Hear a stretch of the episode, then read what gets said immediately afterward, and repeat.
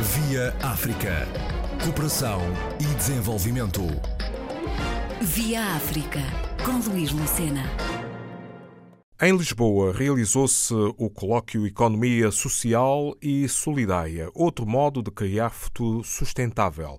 A responsabilidade social, a solidariedade, a ética são, entre outros, aspectos de relevo, como relembra Sandra Monteiro, porta-voz da iniciativa as questões da responsabilidade social dos atores que, que, trabalham na economia social e solidária é um dos aspectos uh, que é obviamente referida, porque, porque uma das, uh, não diria conclusões, mas um dos panos de fundo que está sempre presente nas discussões que temos sobre estas temáticas uh, tem a ver com as características específicas deste setor e com as finalidades que ele promove Uh, e a responsabilidade social, ética, a persecução do bem comum é de facto uma das, das nossas uh, matrizes, uma das características uh, que temos desde, desde que este setor existe, em Portugal como noutros países.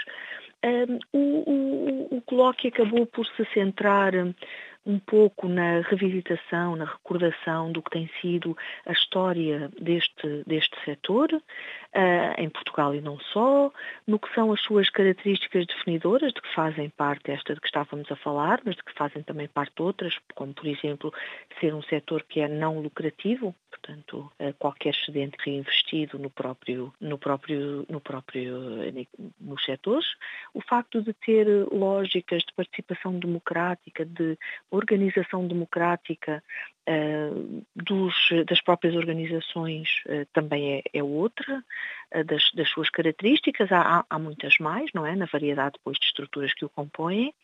E, portanto, além das questões da história e das características específicas do, do, do setor da economia social e solidária, depois nós tivemos a centrar-nos em alguns aspectos que, que, que, nos preocupam a todos. Uma é, eh, logo à partida, esta ideia de que há poucos espaços um, de diálogo entre os atores e os estudiosos do setor e que eles, estes espaços têm que ser promovidos e nesse, nesse, nessa, nessa perspectiva uh, isto é apenas um, pouco, um ponto de partida, não um ponto de, de chegada. Um, e que é preciso também criar mais redes de cooperação entre as várias estruturas que existem no setor, porque muitas vezes estamos todos a fazer trabalho com objetivos semelhantes, mas que acabam, acabam por estar separadas e não aproveitarmos algumas sinergias, algumas economias de escala que podiam ser criadas com o maior contacto entre as várias estruturas deste setor. Outro aspecto foi uh, alguma preocupação com porque este setor tem potencialidades, mas também tem desafios muito difíceis e preocupantes um, que têm a ver com alterações que, a que o setor tem estado submetido. Portanto, surgiram algumas preocupações com alterações dos enquadramentos legais e, e, se não nos estaremos a aproximar por causa desse enquadramento legais, uh, de alguns funcionamentos que têm mais a ver com o funcionamento empresarial comum e não com, com, com aquilo que, que, caracterizava o setor, tem a ver também com algumas uh, preocupações com um, um, este enquadramento uh, financeiro, com o enquadramento da mercadorização, com a financiarização uh, do setor. Falou-se também de problemas que existem no trabalho no próprio setor, isso acho que é um aspecto muito relevante que é preciso destacar. Há muitas preocupações e, bem alicerçadas em estudos que têm sido feitos sobre o facto de este grande empenhamento que os atores e os trabalhadores da economia social têm nas áreas em que trabalham, uh, também não ser tão um, coincidente com um trabalho com direitos uh, como, deveria, como deveria ser. Há estudos que mostram que o nível de rendimentos dos trabalhadores da economia social são, são, são baixos, os níveis de precariedade também uh, são elevados, etc. Uh, eh, e, portanto, depois outras, outro terceiro uh, aspecto que acho que foi muito referido também foi a relação entre o setor da economia social e solidária e, e os outros atores, portanto, o Estado, os privados, sendo que, sabendo que o Estado e a provisão pública por parte do Estado de serviços e de bens tem o seu lugar próprio, obviamente, na sociedade, uh, falou-se muito da necessidade de reforçar uh, uh, a lógica de, de, de, que existe na economia social e solidária e as lógicas que também existem no funcionamento do Estado, de forma a que haja uma, uma aproximação virtuosa um, entre dois setores que, no fundo, ao contrário dos privados, e bem, não, é, não têm como objetivo o lucro.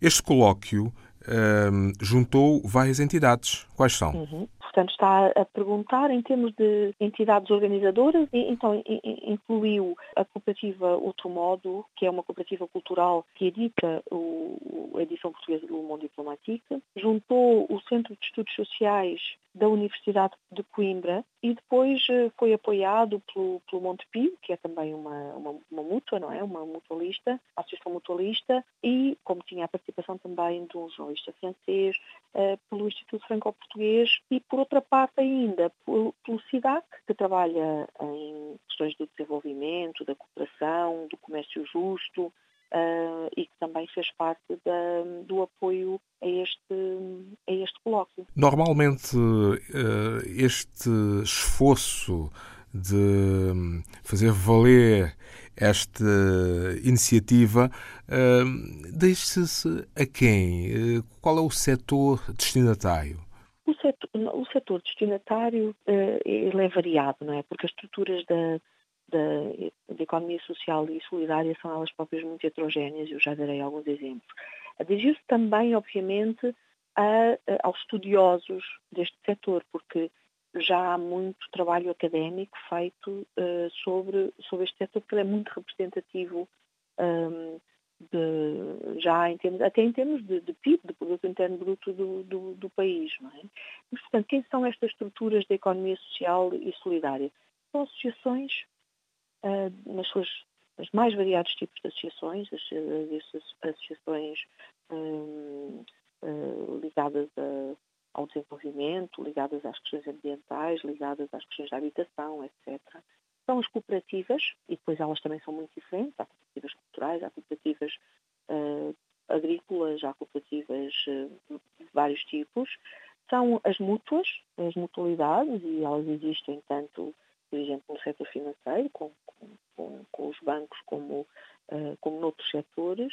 Um, são todo aquele tipo de organizações para o desenvolvimento e para a cooperação, as ONGDs, no caso das, das desenvolvimento, as que fazem, eh, as que fazem cooperação, seja ao nível dos circuitos de produção, seja ao nível de, do, do, comércio, não é? Seja, e, e, muitas vezes esse comércio é feito uh, e, com as outras estruturas de produção, uh, seja em África, seja na América Latina, seja na Ásia.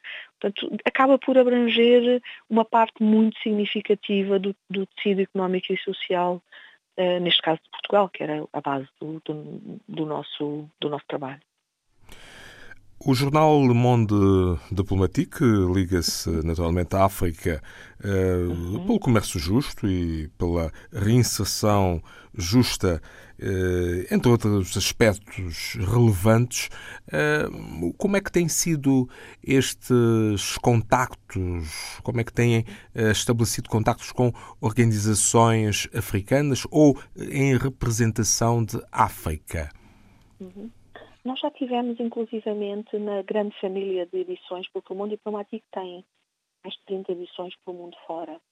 Nós uh, já tivemos, inclusivamente, edições, uh, neste momento temos algumas edições no continente africano, um, Egito, Tunísia, Norte da África, já tivemos também na África do Sul e já tivemos até na África lusófona. Nós já tivemos uma, uma edição em Angola, por exemplo. Uh, infelizmente, depois, uh, por várias razões, de, dos, uh, das pessoas que, que, localmente estavam envolvidas nestes projetos, não foi possível continuar, mas o objetivo, dado que somos um jornal generalista, não é, que trata todos os, todos os meses, trata, digamos, todos os continentes, todas as geografias, claro que com, não podendo dar sempre a mesma atenção a todos os países, mas, mas trabalhamos um pouco uh, sobre todos os, os, continentes, nomeadamente o africano, por exemplo, para dar um exemplo este mês, nós temos artigos sobre, sobre estou a lembrar sobre os Camarões, mas uh, podemos ter um artigo sobre a Etiópia, sobre a Eritreia, sobre, uh, sobre Angola, sobre, sobre a Guiné, o, o, que for, não é? Uh, mas além de nos, de nos trabalharmos as temáticas destes países e, e, de ficarmos, obviamente, muito contentes cada vez que localmente um conjunto de jornalistas ou de outras pessoas tenta de, fazer uma edição do, do próprio jornal, um, é, é, claro que também estamos em contacto com uh, associações, como por exemplo o SIDAC, não é? Para que trabalha sobre questões de, de comércio justo, procurando que é, que é o comércio justo, não é? Há formas de, de certificar o que é comércio justo nós até criticamos, achamos que algumas não garantem uh, que, que, que, de facto o produtor uh, um, local é devidamente remunerado pelo seu trabalho. Uh, mas o que posso lhe dar um exemplo de, de, de, aspectos muito interessantes, que ontem também, também se falava no nosso colóquio, um, uh, ah, que tem a ver com, por exemplo, com isto. Quem está a trabalhar em encomendas uh, neste âmbito do comércio justo, encomendas de produtos a produtores, imagine-se, de cacau, de, de algodão, de, do que for, frequentemente até paga uma parte significativa do produto que só vai receber um ano depois, paga-o à cabeça. Para quê? Para que os agricultores locais, nomeadamente, possam ter um, um, fazer um planeamento da sua produção e poder ter, dispor do dinheiro suficiente para produzir antes mesmo de ele vender. Portanto, a encomenda e o pagamento da encomenda no caso, por exemplo, por uh, quem está a fazer comércio justo num país da Europa, permite muitas vezes a um produtor, a um pequeno agricultor uh, africano, uh, para dar um exemplo, poder de facto avançar para a produção do seu produto porque tem a certeza que vai, que vai vender, já tem esse dinheiro antes. São outras lógicas de funcionamento quando comparamos muitas vezes com, a, com esta economia mais de que se fala mais, não é? Há mais uh, iniciativas já em perspectiva? Para já ainda não, mas nós saímos muito animados uh, do nosso encontro. Ficámos muito com a ideia de que dentro da economia social há muita vontade de manter este diálogo. Um, provavelmente nas próximas iniciativas tentaremos ter mais espaço para que cada ator da economia social possa uh, apresentar aquilo em que está a trabalhar, as ideias que teve para funcionar melhor, porque ao mesmo tempo, com exceção de alguns de algumas destas estruturas, estamos a falar de estruturas que vivem com alguma dificuldade, não é?